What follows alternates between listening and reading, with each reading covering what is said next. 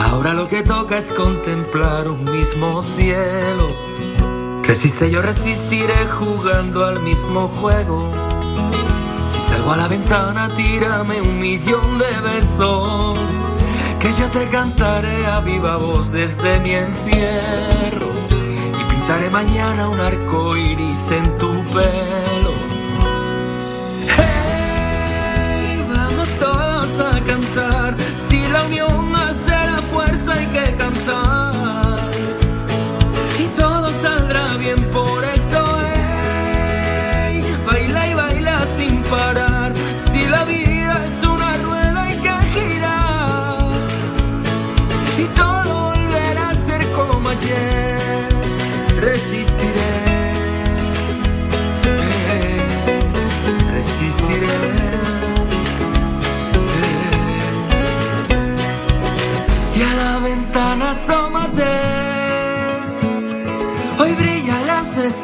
Más que ayer. Mañana yo te abrazaré.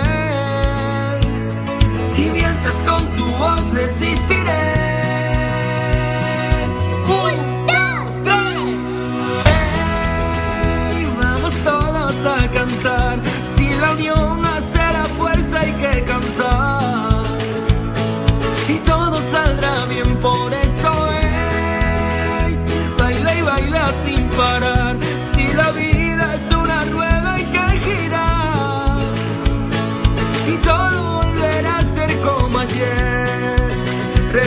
Resistiré.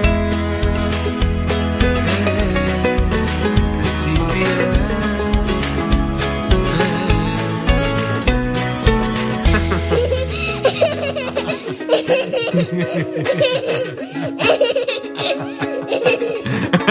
Resistiré.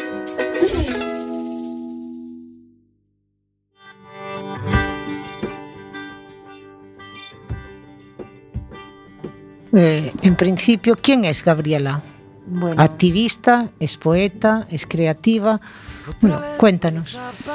pues eh, yo realmente primero soy mujer ante todo, persona, eh, ser humana y, y nacida en, en Perú. Me vine hace 25 años aquí a España y llevo residiendo tres años, bueno, dos años y medio aquí en Coruña.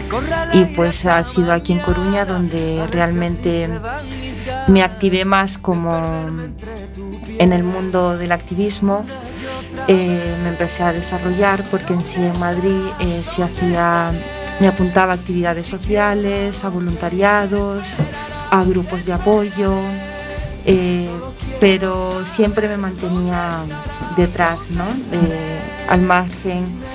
Iba a las reuniones, pero no formaba parte de colectivos, porque bueno, eh, en su momento de mi vida sufrí distintos tipos de violencia y, y siempre quise hacer algo, pero había cierta parte que me mantenía siempre atrás y ahí como en la, en la sombra. Ya digo, hoy todavía, pues me cuesta. Una parte de ti que te frenaba.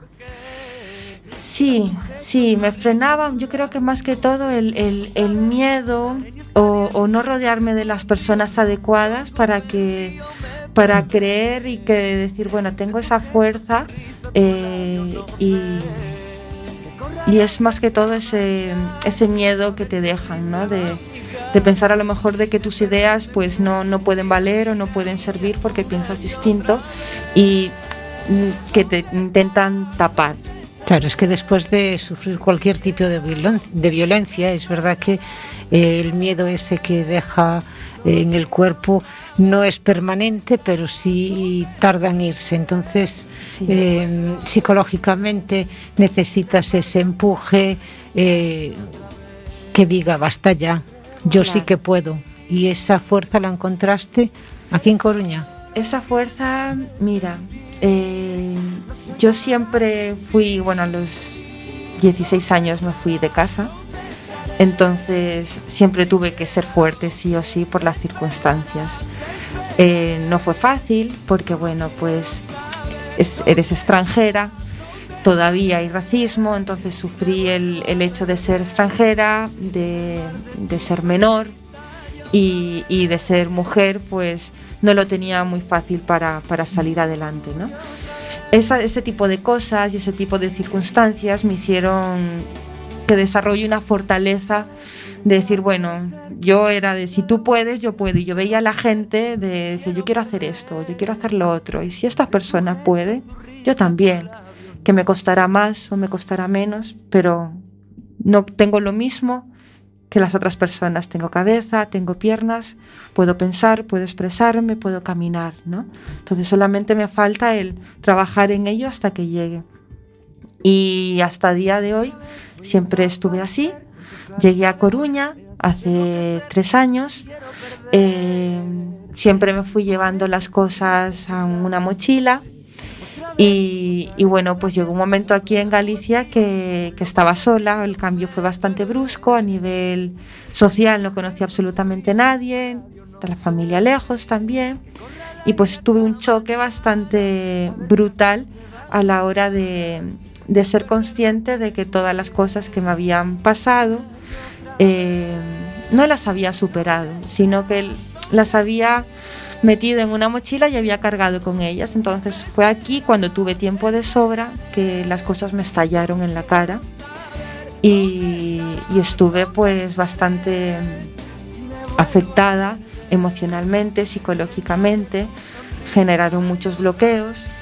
Y, fue cuando empecé a darme cuenta de los comportamientos que me dejaron esas vivencias violentas, esas experiencias, eh, las brechas psicológicas, que a día de hoy eh, yo creía que, bueno, que todo lo había superado y, no era tanto así, ¿no? Sino que a la hora de relacionarme decía, pero ¿por qué, reacciono así? ¿O por qué contesto? ¿Por qué tiendo a alejarme? ¿Por qué tiendo a desconfiar? Y, haciéndome todas esas preguntas me di cuenta pues que era generado por las vivencias que había tenido. Me empecé a estudiar a mí misma, eh, me fui como hundiendo, entre, entre comillas, pero luego dije, no, tengo que salir adelante, ¿no? Y el año pasado, justo a estas fechas, bueno, fue justo en el mes de octubre, eh, por las redes sociales, en Facebook concretamente, eh, vi un vídeo de una chica que la entrevistaban, una colombiana que había sufrido violencia de género, y contaba ella su experiencia. Lo contaba de tal manera que yo cuando lo vi, la escuché, sentí absolutamente todo lo que ella decía. Y me sentí identificada, y acto seguido reaccioné. Eh, yo siempre este tipo de cosas las he mantenido en silencio, nunca hablé. Entonces, bueno, eh, dado a esto, yo siempre me refugié en la poesía, en la música y en la fotografía, pero esos, ese periodo de tiempo cuando yo estuve aquí en Galicia, que eran a los dos años, no escribía. Y acto seguido de ver ese vídeo, eh, empecé a escribir. Escribí un poema, ¿no? Fue cuando reaccioné y dije, vale, es hora de hablar, es hora de salir adelante, de, de dejar de creer de que esto es un tabú, porque bueno, la gente habla en sí de, ay, mira, fulanito de tal ha tenido un accidente, ha tenido un problema y tal, pero luego cuando se trata de violencia, la gente se calla la boca y mira hacia otro lado. Entonces dije, mira, si yo he reaccionado con este vídeo, con este caso de esta persona, si yo he sido capaz de reaccionar, a lo mejor otras personas eh, con mi historia, pues a lo mejor reaccionan y puedo hacer algo. No necesitaba hacer algo por, por lo que yo no hice en su momento y de cierta manera ayudarme a mí misma, pero también ayudando a las demás. Y ahí comenzó todo. Eh, estaba, sería en octubre, no, finales de octubre, principios de noviembre, se acercaba lo que es el evento, o sea, el evento no, lo que es la fecha, el 25 de noviembre, de, contra la violencia de género, y dije, quiero hacer algo. Y fue la primera vez en sí que yo misma cogí las riendas, cogí fuerza y dije, mira, quiero hacer algo, em, ¿cómo lo hago? O sea, es que ni siquiera tenía pero nada. Pero tenías la fuerza, sabías que querías hacer algo. Sabía que quería hacer algo.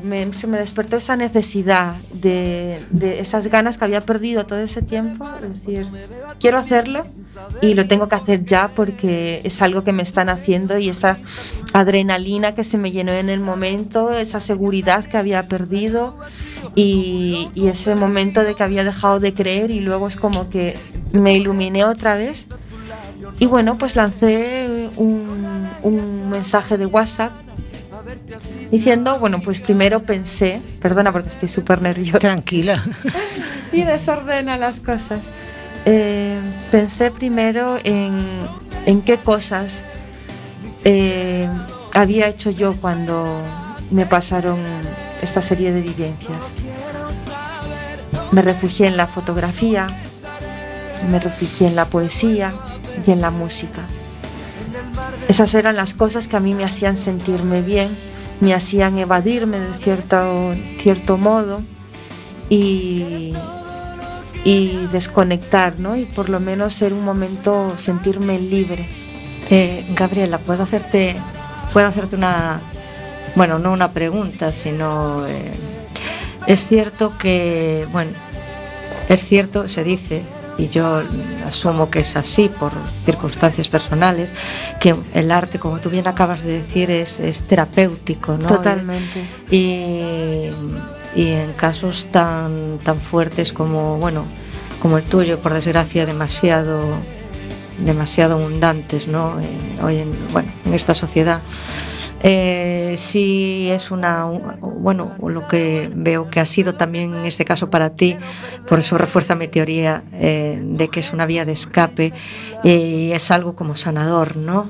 Sí. Entonces, eh, ¿tú has traído algo, algún poema o algo que, que hayas escrito? Sí, he traído alguno que otro, si soy capaz de leerlo. Si no quieres leerlo tú, bien puede hacerlo Begoña o yo, pero sí que nos gustaría que compartieses un poquito de, vale. ti. Eh, voy a leer uno que lo hice justo para un 8M y luego leeré otro que fue el que escribí después de ver el vídeo de esta chica en Facebook y fue cuando dije quiero reaccionar y quiero hacer algo. Espero no trabarme nunca he leído mis poemas. sí, es, algo muy íntimo y entendemos que, a todo el mundo que, que, hay que cuesta, ¿no? Sí. Entonces. Vale. Para mis mujeres. Para aquellas y todas mujeres que luchan y no callen. Para todas las mujeres víctimas y las que ya no están. Para las que resisten y no caen para aquellas que somos y seremos, por nuestra esencia luchadora. Aquí estamos y no me muevo. Libertad de letras tengo, sin arrebato ninguno caeré. Vida creamos, dueño de nuestro ser somos, vestimos como deseamos y no nos vamos a tapar. Pensaremos con libertad perpetua. Nuestras notas, seguro, siguen sonando alto. De valentía no carecemos más. Con paso fuerte, esto comienza. Todos los días son nuestros días. Soy amante de tu vida, la mía y de todas las nuestras. Qué bonito, Gabriel. Qué bonito y muy valiente, porque es un poco desnudar el alma y eso siempre cuesta mucho. Y eso que estaba muy nerviosa, que no podía Estoy leer. muy nerviosa. Pues lo hizo bueno, pero si de maravilla. En, casa, siéntete en casa y, y, sé, sé, tú misma y, sí. y realmente eh, es bonito. Eh, quiero que tengas la sensación, Begoña y yo queremos que tengas la sensación de que eh, realmente eh, este, estás aquí por, porque tenías que estar, sí. porque todo sucede por algo. Y uh -huh. quiero que te tomes esto como una ventana para tú, que tú te puedas expresar con la total libertad y digas lo que realmente, lo que quieras decir, lo que necesites decir. Y, y, y, lo que te late dentro. Sí, antes nos contaba que estaba en ese momento de que llegaba el 25 de noviembre mm. y necesitaba hacer algo. Sí, cuéntanos qué, qué es eso que necesitabas hacer. Bueno, pues lo que hice fue como un llamamiento. Primero fue, lo comencé con un mensaje de WhatsApp. Eh, y bueno, pues como había contado, ¿no? Me, como yo me refugié en lo que es en la música, en la poesía y en la fotografía, dije, bueno, pues quiero hacer un evento. Vi las cosas que habían programadas, ¿no? Pues esto, charlas, eh, coloquios y demás. Pero yo quería no tan solo es captar eh, la atención de, la gente que estudia en las universidades, que van a este tipo de charlas o, gente que está en el rollo, sino también como a todas las personas en sí y crear un ambiente cercano, un ambiente cálido, no quería que fuese en un, en un teatro, no quería que fuese en, en, una fundación y tal, sino donde la gente realmente se siente a gusto y comparte y elegí eh, un sitio que fue La Repichoca, que está en la calle. La Repichoca, sí, la conocemos.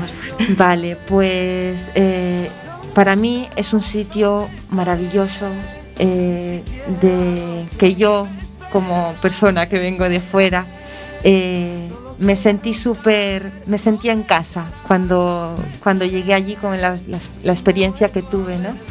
Ver cómo la gente ama su cultura en ese lugar y, lo vive y lo siente, eh, me hizo a mí el, el, sentimiento ese de añoranza y de nostalgia que tengo yo pues por mi tierra y por no poder disfrutar como tal mi cultura y ver gente que, que realmente disfruta de ello me pareció maravilloso. Entonces elegí ese lugar como tal porque, bueno, pues tanto como no hay churi, que son los, los que llevan eh, la repichoca, eh, te hacen sentirte como en casa, te, son súper cercanos, te tratan muy bien.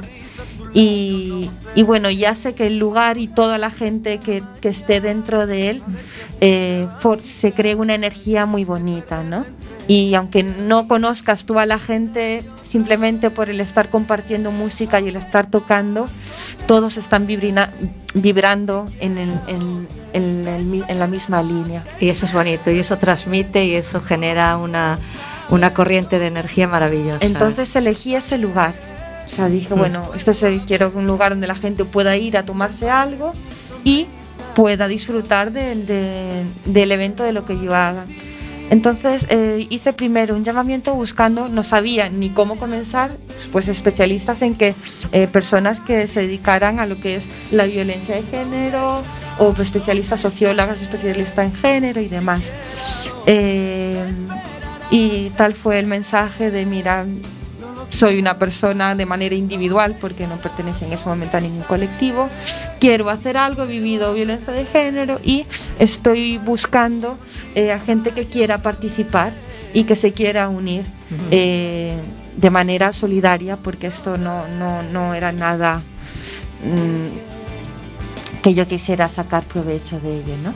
Y, y, bueno, pues se realizó una exposición de fotografía con casos, eh, casos reales.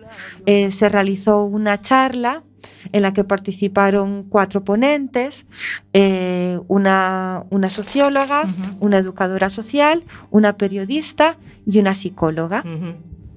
Eh, cada una pues dando su punto de vista. Una de ellas pues era como los, periodistas, como los medios de comunicación daban las noticias de violencia de género y muchas veces como el lenguaje era importante a la hora de transmitirlo se cambiaba para quitarle esa importancia o, o de la noticia, ¿no? Que te digan, bueno, eh, X casos de mujeres, o sea, X mujeres han muerto por tal, no, X mujeres han sido asesinadas, ¿no? Sí, cambiar el lenguaje es muy importante. Exacto. Hmm. Eh, luego la psicóloga, el cómo se vivía la violencia de género, o sea, no en la microviolencia, como que dice los comportamientos cuando estás en la calle eh, a modo social, mucha gente no se da cuenta de que hay como un micromachismo a la hora de, pues muchas veces las frases que ya están hechas o el, bueno, no pasa nada, si es comportamientos que ya están como socialmente asumidos y no los ves o no, se ven desde ese prisma. Sí, efectivamente. Y bueno, eh, la charla se dio con estas cuatro ponentes. Después de la charla se hizo una jam de poesía en la que participaron varios poetas, una de ellas pues Pepa, que fue por la que nos conocimos Begoña y yo. Y de ahí eh, una jam eh, sesión, pues distintos músicos que quisieron participar y aportar su granito de arena eh, para el evento. Y, y, bueno, ese, en ese fue el primer evento. Yo la verdad fue el lanzamiento del mensaje, me fueron llegando gente, yo pues mira, yo quiero participar, me gustaría participar, eh, yo soy músico, pues o quiero leer poemas y tal, y pues se fue moviendo así. Ahora, uno de los casos que a mí realmente me llenó, que fueron una de las chicas que participaron en la, en la exposición de fotografía, ella me contactó conmigo y me dice, mira, eh, yo quiero participar en la sesión de fotografía, he sufrido violencia de género, pero no quiero ir al evento, solamente quiero participar en lo que es en, la sesión y nada más de fotos. Bueno, pues esta persona pasó de, de que yo hablara con ella y entablara en una semana pasó de decirme, ah, no, yo no voy a ir al evento, solamente quiero participar en la sesión de fotografía, a decir, vale, quiero participar en la sesión de fotografía, también está especializándose en género en la universidad y me dice, quiero participar en la charla. Y era la primera vez que iba a hablar en público, o sea, si iba a exponer, iba a romper ese bloqueo que yo estaba rompiendo cuando realmente vi el vídeo y dije, voy a escribir, quiero hacer algo. Ella también lo hizo eh, con la organización del evento. Fue algo brutal para mí porque yo lo he vivido, el, estar, sentirte pequeñita y de repente como desnudarte ante los demás, ante un público, que el, el evento la verdad fue un éxito, yo no me lo esperaba, se quedó gente fuera, el local llenísimo, la gente sentada en el suelo, o sea, no había, no cabía ni un alfiler. Y la verdad estoy súper agradecida por toda la gente que me apoyó y, y en sí la energía ¿no? que, que se creó allí, que era, era lo que yo buscaba, que la gente se fuera con una bombillita encendida y, darles que pensar ¿no? en, lo que está pasando, lo que sigue pasando. Esa ofertada de realidad que vemos y a veces es como lo ves y, lo, y te lo están diciendo, pero no va contigo porque no lo has vivido. Entonces es... Sí. La sesión de fotografía fue ese impacto. Por ejemplo, en la exposición eh, había chicas que son... Eh, bueno, pues que paraban allí o, o gente, de gente conocida pero todas las han llevado a lo mejor momentos en silencio. Y gente que se acercaba, y yo veía a la gente, yo callada, estaba al lado, se acercaba, veían las fotografías y se sorprendían, ¿no? Y es que es eso, nunca sabes eh, qué hay detrás de una persona, ni la historia que tiene, ni por, ni por lo que ha pasado. Entonces, siempre hay que tener un poco de... Empatía. Empatía sobre todo. Es una palabra que está muy de moda, pero que se dice, se dice muy alegremente, pero no es fácil. No es fácil calzarse los zapatos de otra persona. Sí, es cierto. No es fácil. Para nada. Pero bueno, para ti fue ya un punto. Yo, yo, yo flipé en colores. No, es que encima la gente me decía, mucha gente, no vas a poder hacerlo, o sea, es que tú sola vas a organizar esto, porque claro, era el grupo, creé varios grupos de, de, WhatsApp para organizarme, ¿no? Había un grupo de la jam de poesía, otro de los músicos, otra de la charla, otra de la sesión de fotografía, cada persona con sus biorritmos, sus cosas que hacer y su día a día. Y yo estaba desde por la mañana a las 8 hasta las 3 de la mañana activa con el teléfono y eran 10 días que tenía para, no, 20 días para prepararlo. Y, en 20 días, pues mira, hice carteles, conseguí que me, que, me ayudaran para hacer los carteles porque yo no tenía absolutamente ni idea de nada. Y gracias a ese evento dije, joder, o sea, soy capaz de poder hacer esto. O sea, y si soy capaz de hacer esto, a lo mejor soy capaz de hacer muchísimas cosas más. más ¿Qué son los bloqueos mentales? Son los miedos, Gabriela. Son los miedos. Que están aquí. exactamente. Y el peor enemigo, al final, somos nosotros mismos. Pero sí es cierto que cuando se sale de una experiencia muy traumática, eh, sí tienes que tener una reconstrucción interna, que eso también lleva su tiempo, pero eh, es yo creo que es muy valiente el querer, el, querer salir, ¿no? Porque al final se trata de vivir y de decidir, yo tengo una vida, y si he salido de esto, me merezco tener esa vida y tener una vida plena y feliz y luchar por eso y levantarte y salir adelante. Y tiene un mérito increíble porque son cosas que entiendo que hacen que minimicen mucho tu autoestima. Sí, la verdad es que sí, son cosas que te marcan. Eh, psicológicamente algunas quedan de manera intermitente, de repente se encienden, de repente se apagan. Sobre todo se encienden cuando se te presenta a lo mejor una situación en la que estás de bajón y te aflora de repente todo, ¿no? Pero, pero bueno, este tipo de cosas pues me dieron a ver que, soy yo, ¿no? Que, ya lo, lo, pasado, pasado está y ahora lo único es que tengo que trabajar conmigo misma, mirar al, a mis miedos de frente a la cara y, no y plantarme delante. Y plantarte delante y seguir luchando, que, que la vida es eso y, y, mirar hacia adelante y mirar hacia adelante con, con una perspectiva de, de, que, de que las cosas van a salir bien porque si tú lo decretas, si tú haces un decreto mental, esas ventanas se terminan abriendo y terminan fluyendo y entonces hay que tirar siempre en, la, en esa dirección.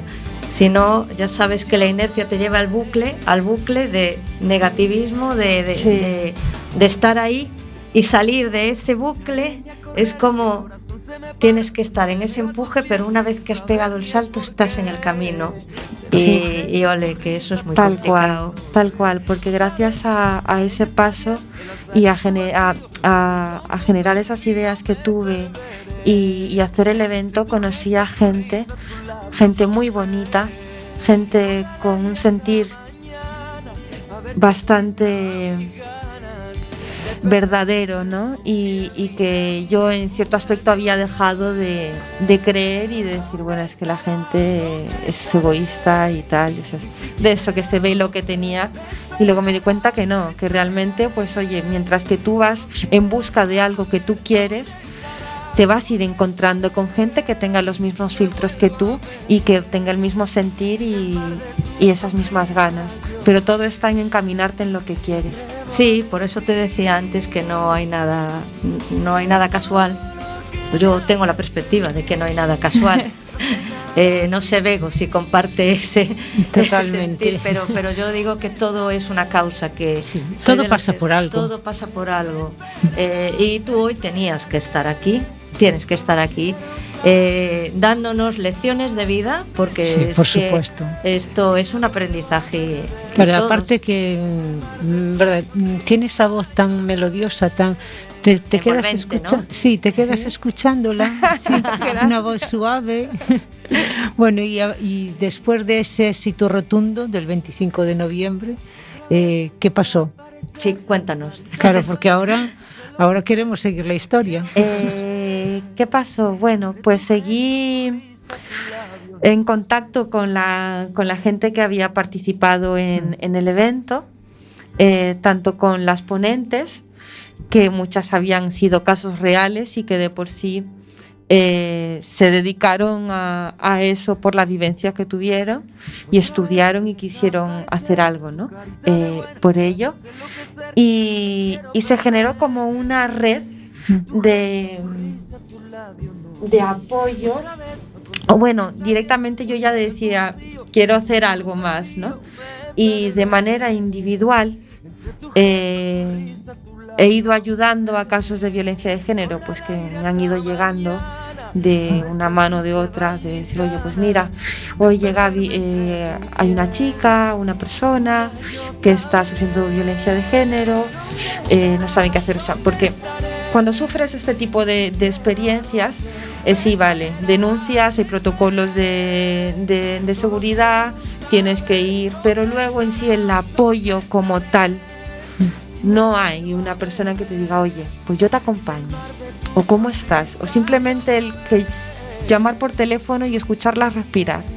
Sí. Pero decir, estoy aquí. Sentir esa compañía, ese apoyo, ese apoyo moral que es tan importante. Es súper importante. Yo estuve sola, entonces por eso era decir, bueno, mm, no tienen que sentirse solas, por lo menos que se sientan apoyadas, que no se sientan tan pequeñas o que entiendan que ciertos patrones, ciertos comportamientos y como ellas se sienten, esa causa de, de esos estragos y esas vivencias que, que han tenido. ¿no? Y, y, bueno, pues de una manera u otra he ido acompañando a distintos casos de, violencia de género violencia machista que han sufrido, eh, tanto como de acompañamiento o que necesitaban eh, a ver, uno, es que claro, tampoco quiero hablar, contar así, no, no, pero por ejemplo uno de los casos, ¿no? Que no sabía, no sabía qué hacer, no sabía si dar el paso, una persona que me llamó y me dice, mira Gaby, sabemos esta persona que ha sufrido violencia de género, eh, está dudosa en que si quiere denunciar, no quiere denunciar, tiene miedo, eh, ya hemos hablado con ella para que, entonces, ¿qué hacemos? Cómo, cómo, cómo la gestionamos, cómo, cómo la empujamos, ¿no? Entonces yo en, ahí me metí en el papel como decir, eh, cuando tú sientes que alguien ha vivido lo mismo que tú, o sabes cómo se puede sentir, eh, a lo mejor te abres un poco, te sientes más segura, porque sientes que hay una empatía y, y es nada, es simplemente es el gesto de cogernos de la mano, apretarnos fuerte y decir, para adelante, ¿no? Eh, ¿Quieres dar un paseo? Pues vamos a dar un paseo. Tengo que buscar trabajo, pero es que no puedo porque tal, vale, bueno, no puedes porque te pasa esto, porque tienes este sentimiento, este bloqueo, pero no, es que claro, es que me pasa, me pasa esto, me tengo un bloqueo, eh, no quiero hacer esto, o voy a hacerlo y luego no lo hago. Entonces decir, eh, tranquila, que estas cosas poco a poco se van colocando. Pero sobre todo el, tener una mano y un hombro donde apoyarte, eh, que si quieren hablar de cualquier tontería, oye, pues se habla. Si quieres, si no eres capaz de, de ir a la comisaría porque quieres denunciar o tienes que testificar o tal, bueno, pues te acompaño. O eh, me tengo que mudar y, ahora no sé eh, cómo hacer, porque claro, cuando sufres este tipo de cosas te aíslas de tu familia, de tus amigos, te quedas absolutamente sola y cuando realmente reaccionas y das el paso, te ves que no tienes a nada detrás, ¿no? Entonces, bueno, pues necesito buscar piso, necesito mudarme y no tengo dinero, pues oye, pues mira, buscamos voluntarios, una furgoneta, mudanza. Y es eso, ese es el apoyo de decir, bueno, pues tú tienes eh, algo que puedas ofrecer, yo también, pues oye, pues nos damos la mano y poco a poco pues vamos sacando ese granito de arena que al final pues se convierte en algo más fructífero, que es, que es darle el apoyo y la seguridad a, a, las personas que realmente lo pasan mal. Claro, y en esos momentos es verdad que eh, se sienten mucho más seguras cuando al lado tienen a alguien que pasó por lo mismo.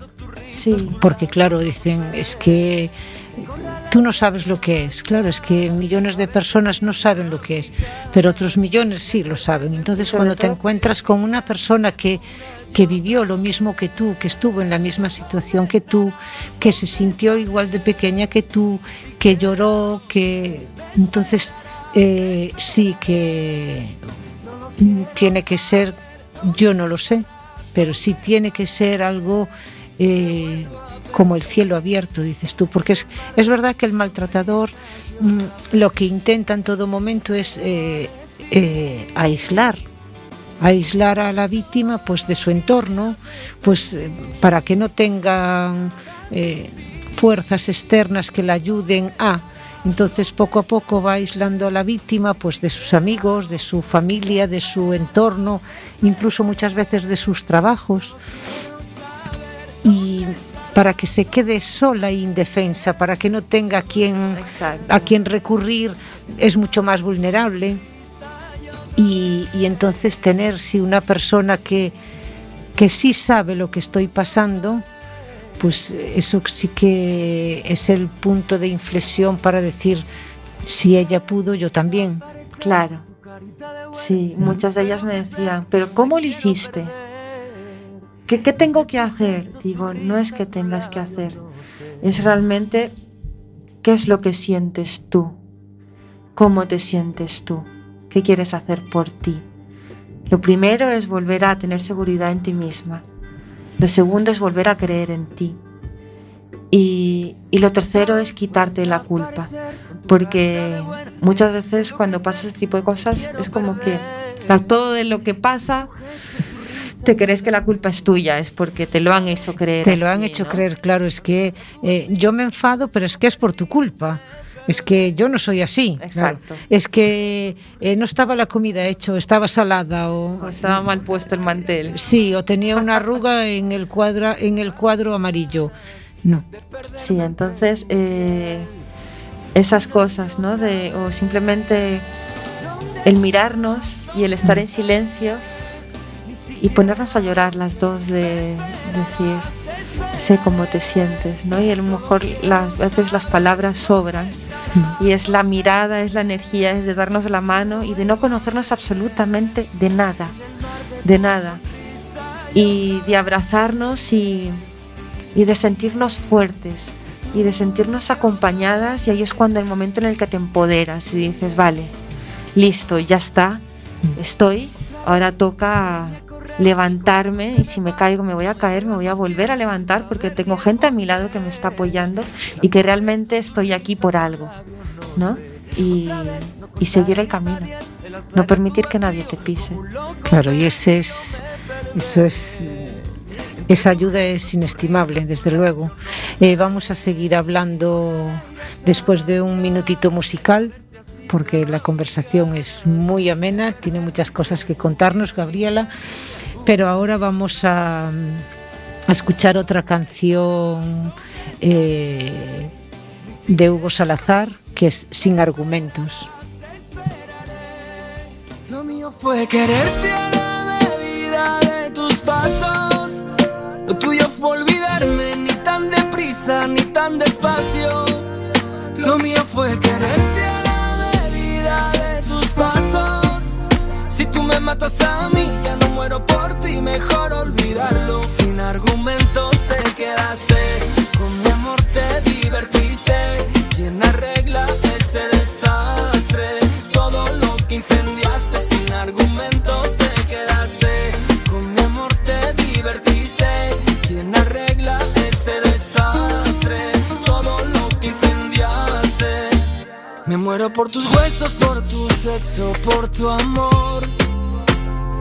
Me estás matando sin saber qué siento yo. Me pierdo por las calles, no te encuentro en la ciudad. Oh, las luces de la noche ya no brillan, ¿qué más da? Sin argumentos te quedaste, con mi amor te divertiste. ¿Quién arregla este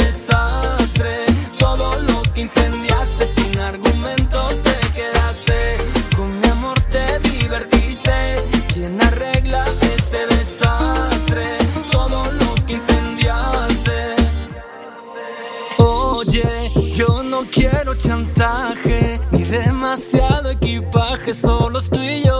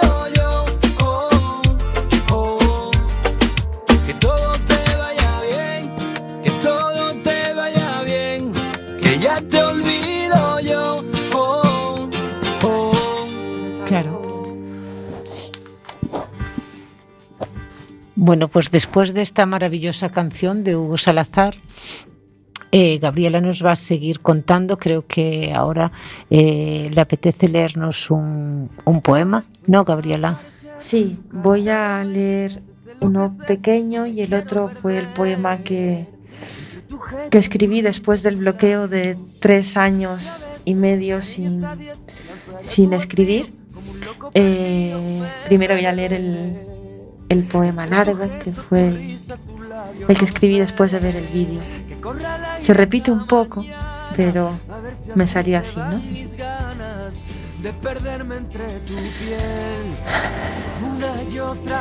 A veces no encontramos el valor suficiente. A veces, ignorando y no mirando atrás, crees que solucionas las cosas. A veces no hablamos por no recordar. A veces no hablamos por no volver a sentir miedo. A veces no hablamos para no rompernos. Porque es duro escuchar tu voz pronunciando una historia que no es de princesas. A veces no hablamos para que las pesadillas no vuelvan por las noches. No hablamos para reconocer las secuelas que nos han dejado. A veces no hablamos para que no afloren tus peores miedos. A veces no hablamos por vergüenza. No hablamos por la frialdad de los que demás tienes, de los que tenemos al lado. A veces no hablamos por no sentirnos culpables, porque no te señalen con un dedo. A veces no hablamos porque necesitamos nuestro tiempo. A veces no hablamos porque ya no confiamos en nadie, porque los nervios te dejan muda. No hablamos porque estamos quebradas. A veces no hablamos, sencillamente no somos capaces. A veces no hablamos, pero hoy comienzo a veces a hablar. Qué bonito. es un poema cargado de emoción, cargado de... que ha salido de, ese revulsivo interior de todas esas emociones, ¿no? de todas esas vivencias. Sí, la verdad es que fue... Eh, fue lo que realmente quebró ese bloqueo que tenía y, y que yo estaba también muy frustrada por, porque mi manera de desahogarme cuando lo pasaba mal era escribiendo, ¿no? y, y, eso, el, el, no sacar eso, a mí me estaba carcomiendo por dentro, las me estaba dañando. Las cosas que no se dicen son las que se quedan ahí enquistadas se y, pudren, y pudren, sí. Se pudren, entonces sí. como que vomité todas esas palabras y con fuerza decir, vale, ya. Y te liberaste. Voy a hablar. Te liberaste. y, y hice el 23N y fue un éxito. Dije, me llené de fuerza, me he empoderado y bueno. Genial, genial. genial. Creo que tienes otro poema. Eh, sí. Este fue eh, en la exposición de fotografía que se hizo en el evento del 23N. Ajá. Eh, se nos hizo, yo también participé, una foto. Ajá a cada una y luego nosotras eh, teníamos, escribimos el cómo nos sentíamos, ¿no? Y qué era lo que nacía de nosotras o lo que querías transmitir para que la gente lo pudiera ver. Uh -huh. Voy a buscarlo aquí. Es cortito. Tengo más largos, pero este es cortito. No te sientas sucia. No te sientas culpable. No te sientas menos que nadie. No permitas que los miedos de los otros se conviertan en los tuyos. No permitas que tus fantasías, que tus fantasmas del pasado se adueñen de tu presente. No mires más hacia abajo. Es hora de mirar al frente. Deja que el sol te dé en la cara y suelta esa conciencia violada que tanto te pesa. Sal de ese sarcófago de sentimientos oscuros. Aún estás viva. Pon los pies en la tierra. Da el paso. Camina. Tu esencia te espera. Qué bonito. Qué, muy bonito. Qué bonito lo que vive dentro de cada uno, lo que somos realmente, esa corriente de energía. Somos energía que va por ahí, está unida en, en el universo y, y, vas chocando y vas encontrándote. Y cho en esos choques de energía salen los planetas y las estrellas. O sea, es maravilloso, ¿no? que sí. se ha juntado aquí una, una energía súper. Sí súper bonita y, y, bueno, no sé, no es, yo me estoy emocionando. Mira, yo hace relativamente poco que conocí a Gabriela y, y yo iba a recitar tú también vas a recitar, no, no, yo solo vengo a escuchar. nunca, es que nunca. Es que nunca recité en público. Yo, no, no, yo, no, yo no puedo. No, no, no, Yo venga, hombre, que un día nos reunimos tú y yo y tal, y si quieres tomamos un café y nos recitamos la una a la otra, pero que tienes que, que intentarlo. Y mira, hoy ya nos recito tres poemas. Mira, eso lo voy a aplaudir. Eso es. Ahí aplaudiendo, sí, señores, que tiene muchísimo mérito. Y, hombre. Y, a mí me, me, ha llegado. Estoy temblando. Me ha llegado. Estoy temblando. De ahí Pero como salir nadie nos ve, como nadie nos ve, nos oyen, nos escuchan, nos sienten. Nos bueno, estoy temblando, pero sigo de pie con los pies en la tierra. Que sí. ¿Y ahora en qué, en qué andas ahora? Eso, cuéntanos. Bueno, pues ahora eh, realmente activa estoy eh, en un grupo de, bueno, que es a lo que es el COVID, cuando salió el tema del COVID, eh, surgió el movimiento del el grupo de, los GAM, Grupo de Apoyo Mutuo. Entonces yo durante el confinamiento también ayudé de manera individual a casos que me llegaban de, de violencia de género, llamando por teléfono o muchas veces, bueno, realmente salí me arriesgué a que me pillaran, pero bueno, pues a, dar ayuda. Pero en los GAM eh, salió por por las necesidades que se iban a que, que, que, surgieron, ¿no? Por las personas más vulnerables. Yo cuando eh, el día 14 o 13 fue de, de, marzo que se decretó el estado de alarma, yo estaba de excursión en la montaña y de repente llego a la ciudad, estaba todo vacío. Yo justo me lesioné, estaba con la espalda muy mal y estuve como dos semanas sin poder, sin poder caminar. O sea, dependía de una persona, un amigo que doy muchas gracias, que me ayudó, me apoyó.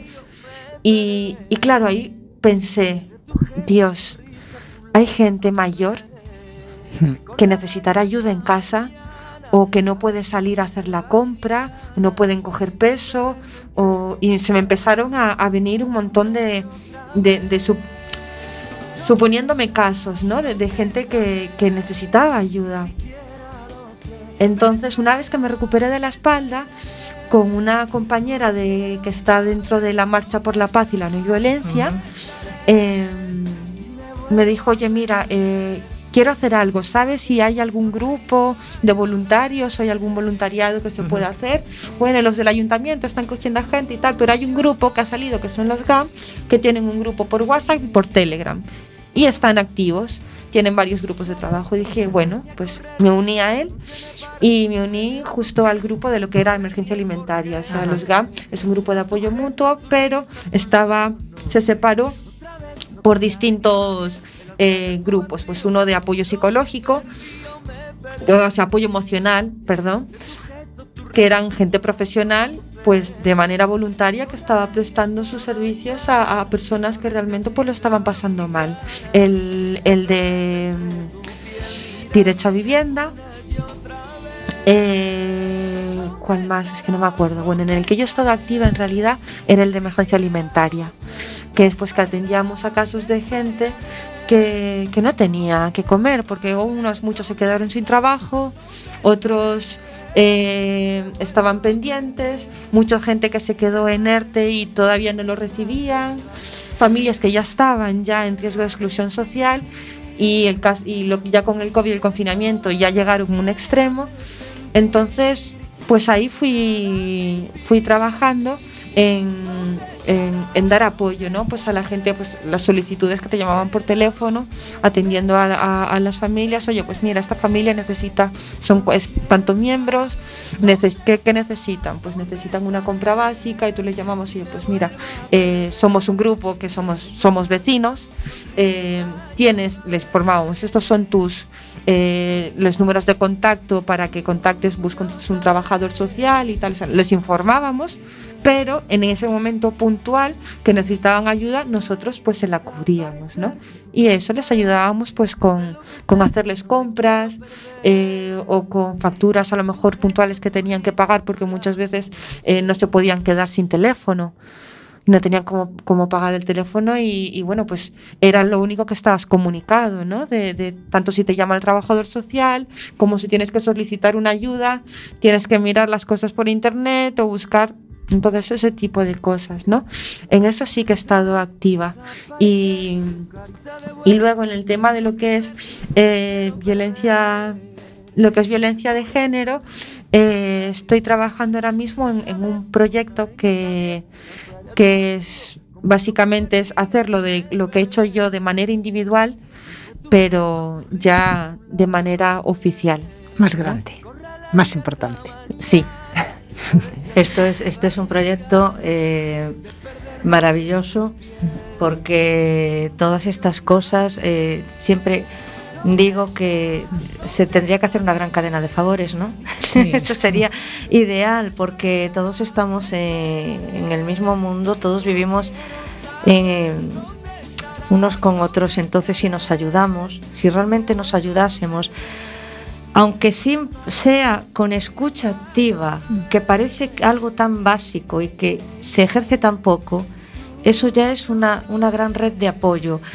Y luego ir cubriendo todos los eslabones, pero cada uno ir aportando un poco nuestro granito de arena con lo que con lo que podamos y el mundo el mundo gira mejor así, yo creo. Sí, sí, la verdad es que sí. Yo, por ejemplo, con los GAM eh, fue fue lo que pasó, ¿no? De decir, es gente maravillosa que también piensa igual que yo, quiere ayudar y, que sí se demostró, ¿no? Que, que si se quiere, se puede que si se quiere se puede.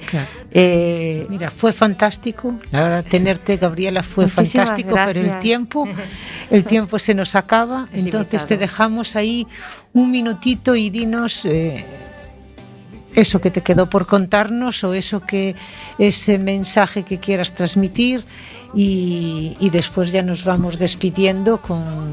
Ya nos vamos despidiendo porque el tiempo es limitado, o sea que tienes un minuto de reloj. Pues no sé qué, qué decir. Mira, lo, lo primero es que, que sean empáticos, que nunca se sabe la historia de la que tienes al lado. Eh, que siempre seas positivo, que sonrías y, y que no se rindan, que no se rindan, que tengan fuerza, que, cuando estás en busca de un, de un sueño o de una meta, si vas a por ella, te vas a encontrar gente igual en tu camino que piensa igual que tú y te van a aportar esa fuerza y esas ganas y, y no sé, esa energía bonita ¿no? que, que nos envuelve y, y que nos, nos sirve como motor. Como motor. Como combustible. Exacto. Pues un placer, un placer haberte tenido. Perdona, he cortado a Begoña. Ahora la dejo que se despida a gusto. Un placer. Muchísimas eh, gracias a las dos. Eh, por haber estado aquí. Gracias a Bego por haberte traído. Gracias a ti por estar aquí. Y me ha gustado mucho. Me quedo con la frase de eh, siempre pongo una sonrisa. Vego, este momento. Pues ahora nos queda nada, despedirnos, eso, gracias por venir. No sé si nos da tiempo al, último, tenemos la última canción y esta eh, se titula ¿Dónde estaré? que sigue siendo pues de Hugo Salazar y va por ti. Muchas gracias, gracias por venir. Sed felices.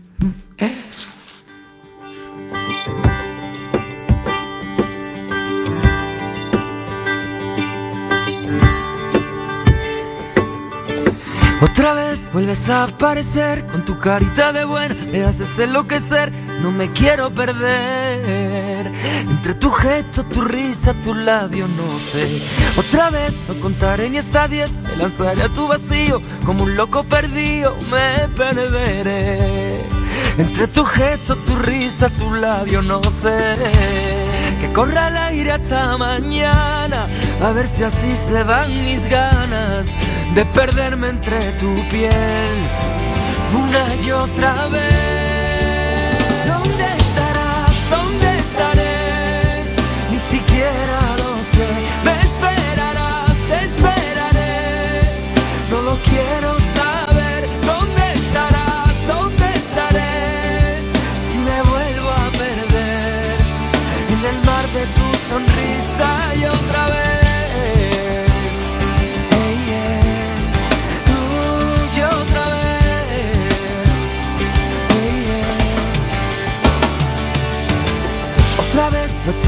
a correr si el corazón se me para cuando me veo a tus pies y sin saber ni el por qué? Serán tu gesto, tu risa, tu labio, no sé. Otra vez no contaré ni hasta diez, me lanzaré a tu vacío como un loco perdido, me perderé. Entre tu gesto, tu risa, tu labio, no sé. Que corra el aire hasta mañana, a ver si así se van mis ganas de perderme entre tu piel, mira niña, una y otra vez.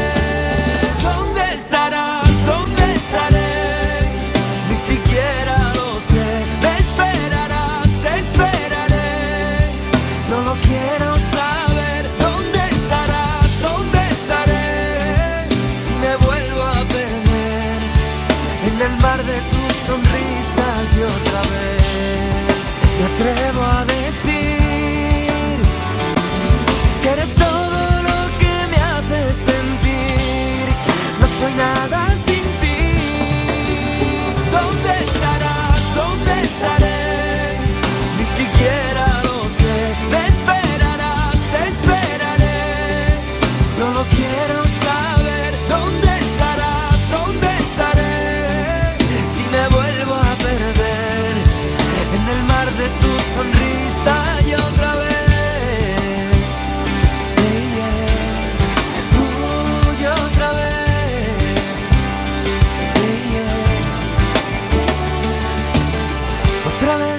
desaparecer con tu carita de buena. Me haces enloquecer y no me quiero perder. Entre tu gesto, tu risa, tu labio, no sé. I see friends shaking hands